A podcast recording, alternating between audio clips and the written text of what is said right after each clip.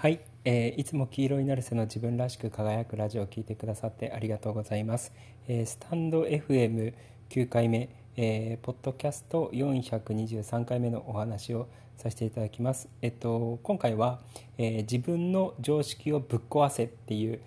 えー、お話をさせていただきます。であの、まあ、なんでこの話が重要かっていうのはちょっと過去に YouTube でよく話してたこととつながるんですけど僕らって自分の人生を変えていく時ってあのえこんな人いるのとかえこんな生き方してる人おるんっていうある種目から鱗的なこういいショックを、えー、与えることによってえー、自分が今見えてる世界の外側の世界っていうのが見えることがすごく重要なんですよね。であの例えば僕に関してで言うとそのアファメーションの原理とかを初めて知った時要は言葉で潜在意識が書き換わっていって現実が変わるっていうことを初めて初めて知った時すごいびっしたんですよ。であのあで実際にアファメーションとか言霊ワークやってたらあ言葉言うだけでこんなにもあの心の状態だったりとか人生の状況っていうのがどんどん変わっていくんだっていうことに気づいて僕にとってすごい発見というかパラダイムシフトだったんですよね。本当に目から鱗で自分が知っているような今までこう生きてきてなんかいろいろ知ってきたりだったりとか気づいてきた世界じゃないんだっていうことにすごい気づいた瞬間だったんですよね。だから考え方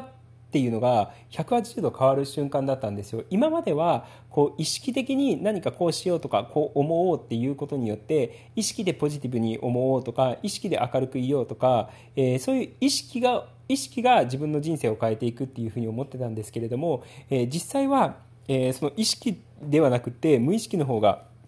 無意識で変わっていくっていうレベルの方がすごく重要でその無意識を変更するために言葉が重要だっていうことを、理解してで実際にそれをやってあ本当だっていうことに気づいた時にすごいやっぱねこう価値観の転換というか新しい世界が見えてきて本当に目から鱗だなっていうことをすごく実感したんですよ。そうでもちろんそれだけじゃなくてあの人生においていろんなねパラダイムシフトだったりとか目から鱗だったりとかこんな生き方の人いるんだとかこんな人生あるんだっていうある種自分の常識が崩れる時。で自分の見えている世界の外側の世界が見えた時のその経験をたくさんしていくと本当に人生観も変われば自分の生き方も変われば、えー、自分の歩み方とか、え、スタイルっていうのもどんどん変わっていくんですよね。そう。だから今自分が持っている考え方とか常識の外を見ていくことっていうのがめちゃくちゃ重要なんですよ。めちゃくちゃ重要なんですよ。でその、えー、じゃあ今多くのほとんどの人っていうのが、えー、自分が過去経験してきたことだったりとか学んできたことだったりとか言われてきたことだったりとか、えー、そういう過去経験してきたあらゆることっていうのを、えー、判断材料にしてこれからっていうのを、えー、なんていうの考えたりだったりとか判断するんですよね。そうだから誰しもがその自分のこう歩んできた、えー、ことのフィルターを通して、えー、現実の世界とかこれからっていうのを見てしまってるのでその過去経験してないような全く違う生き方とか価値観とか人間性とかっていうのを、えー、持たないと新しい世界っていうのはやっぱり見えてこないっていうことなんですよ。そうだからその、えー、新しい世界を見ていくことがすごく重要で今までの自分の過去の経験が覆されることが、えー、自分を変えるとか人生を変えるとか、えー、新しい、えー、人生になっていくっていう上ですごく重要なんですよね。そうだから僕自身はそういうあのいろんな脳とか心の仕組みっていうのを知るようになってから、えー、感情っていうものが不思議めいたものでもないし、えー、自分で自由にその精神状態っていうのは、えー、作っていくことができるんだなっていうことに気づいてびっくりしたんですよ あこんなにも心ってこの自分のなんつうのコントロール下に置けるんだっていうことに気づいて、えー、なんつうのすごく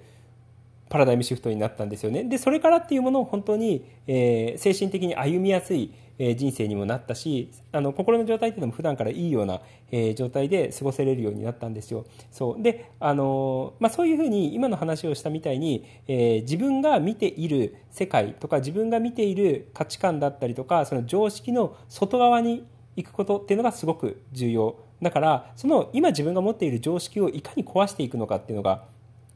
大事になってくるんですよねそうだからこう今ある自分の常識をぶっ壊すことが大事なんですけどそれってあの意外に些細なことでも、えー、他人からするとすごいパラダイムシフトというか常識が壊れることになるんですよ例えば僕の場合とかで言うと僕は別に昔からそうなんですけれども、えー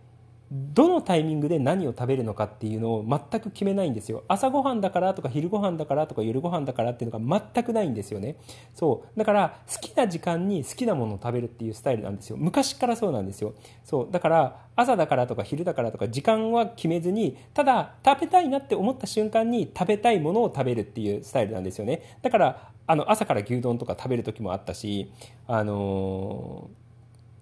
何一日中食べない日っていうのもあったりで時間的にもあの朝昼晩とかっていうの関係なくってあの午前中の10時に食べただけであと何も食べないとかそういうのもあるし深夜にあの夜中の2時3時とかに普通に焼肉食べるとかっていうのも全然あるあるありなんですよ。それはいついつ僕の中で何時にご飯を食べるっていう概念がそもそもないし朝は何食べる昼は何食べる夜食べは何食べるっていう概念も全くないんですよ。でもともとそういうふうに、えー、どの時間に食べてもいいしで1日何食かも決まってないし、えー、何をどの時間に食べてもいいっていうるあの感覚でもともと生きてたので、え、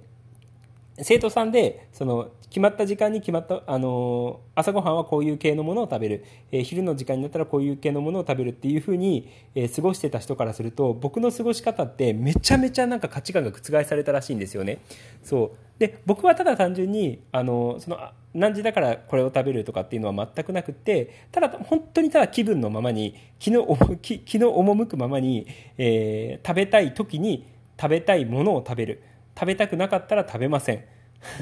っていうっていうスタイルでただ本当になんか固定概念がなくってそういう生活をしてたんですけれどもやっぱあの他の人から見てすごいびっくりされたんですよね。であこういうあの自分の気持ちに素直に生きるってこういうことなんだっていうであの気が向くままに、えー、心の赴くままに生きるってこういうことなんだっていうことを、えー、理解してくれたらしいんですよ。僕のその姿を見て。でちなみに言うと僕寝る時間とかに関しても決まってないんですよ。あの寝たい時に寝るし起きたい時に起きるしっていう感じなんですよね。そう。だからあの何時になったら起きましょう何時になったら寝ましょう。で何時間寝ましょうとかっていうのもないので、えー、全く寝てない日もあればめっちゃ寝てる日もあればあのどっぴる間に寝てる日もあればっていう感覚なんですよね。そうあとはなんか小刻みに寝寝てずっと過ごしてるみたいな。仮眠仮眠仮眠仮眠みたいな、えー、過ごし方をしてる時もあるんですよ。とにかく決めてないんですよ。何にも。何時だから寝ましょうねとか何時間は寝ましょうねっていうのを自分の中で決めてないんですよね。そう。でそれはまあ、ある意味本来その生命であれば多分自然なことなんですよね。眠くなったら寝るし起きたくなったら起きるし。それと基本それが自然なわけじゃないですか。で、もともと夜寝るようになってるのって、そもそも夜活動できなかったから、夜寝ようっていう発想なわけじゃないですか昔はこんな電気だったりとかっていうのはなかったので夜はもう真っ暗で何も見えないし何の活動もできないような状態だったので、えー、まあ、夜はじゃあ寝とこうかみたいな状態だったわけですよそうただ今は夜でも電気がついてるので、えー、24時間いつでも活動できるわけじゃないですか。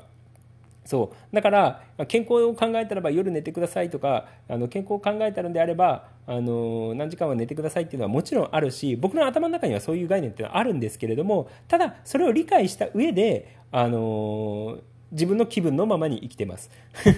そう。でそういう姿を見るとあ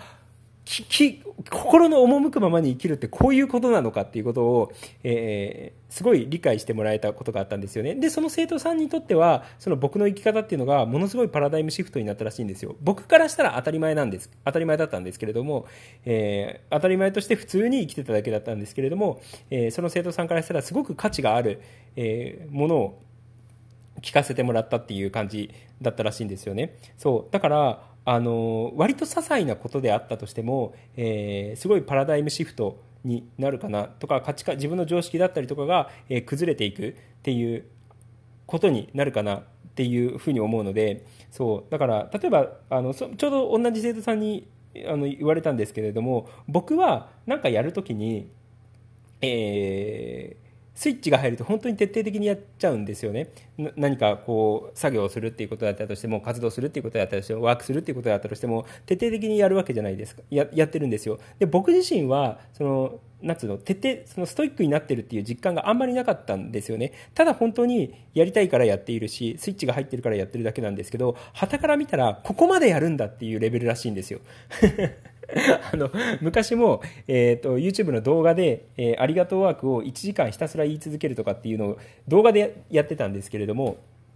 そうあのー、僕はなんか割と普通にそれぐらいやるので全然苦じゃなかったんですけど他人から見たらええー、こんなにやるもんなの？っていうなんかね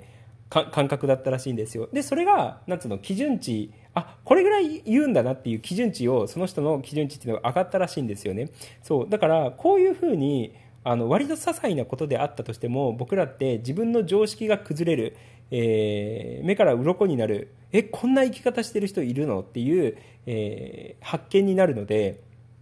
そう。だからねあの今今の例えみたいに、えー、結構些細なことで起きるんですよ。どう YouTube の動画を見るっていうことでもそうなのかもしれないし、えー、本を読むっていうことでもそうなのかもしれないんですけれども、えー、面白い人面白い価値観、え面白い考え方面白い生き方に出会うタイミングっていうのは結構至る所にあるのでただ重要なのは今の自分の価値観とか常識っていうのをぶっ壊すと新しいものが見えてくるっていうことが基本原則です。今の自分の常識をぶっ壊すことによって新しいものが見えてくる。これが基本原則なのでここを意識しながら、あの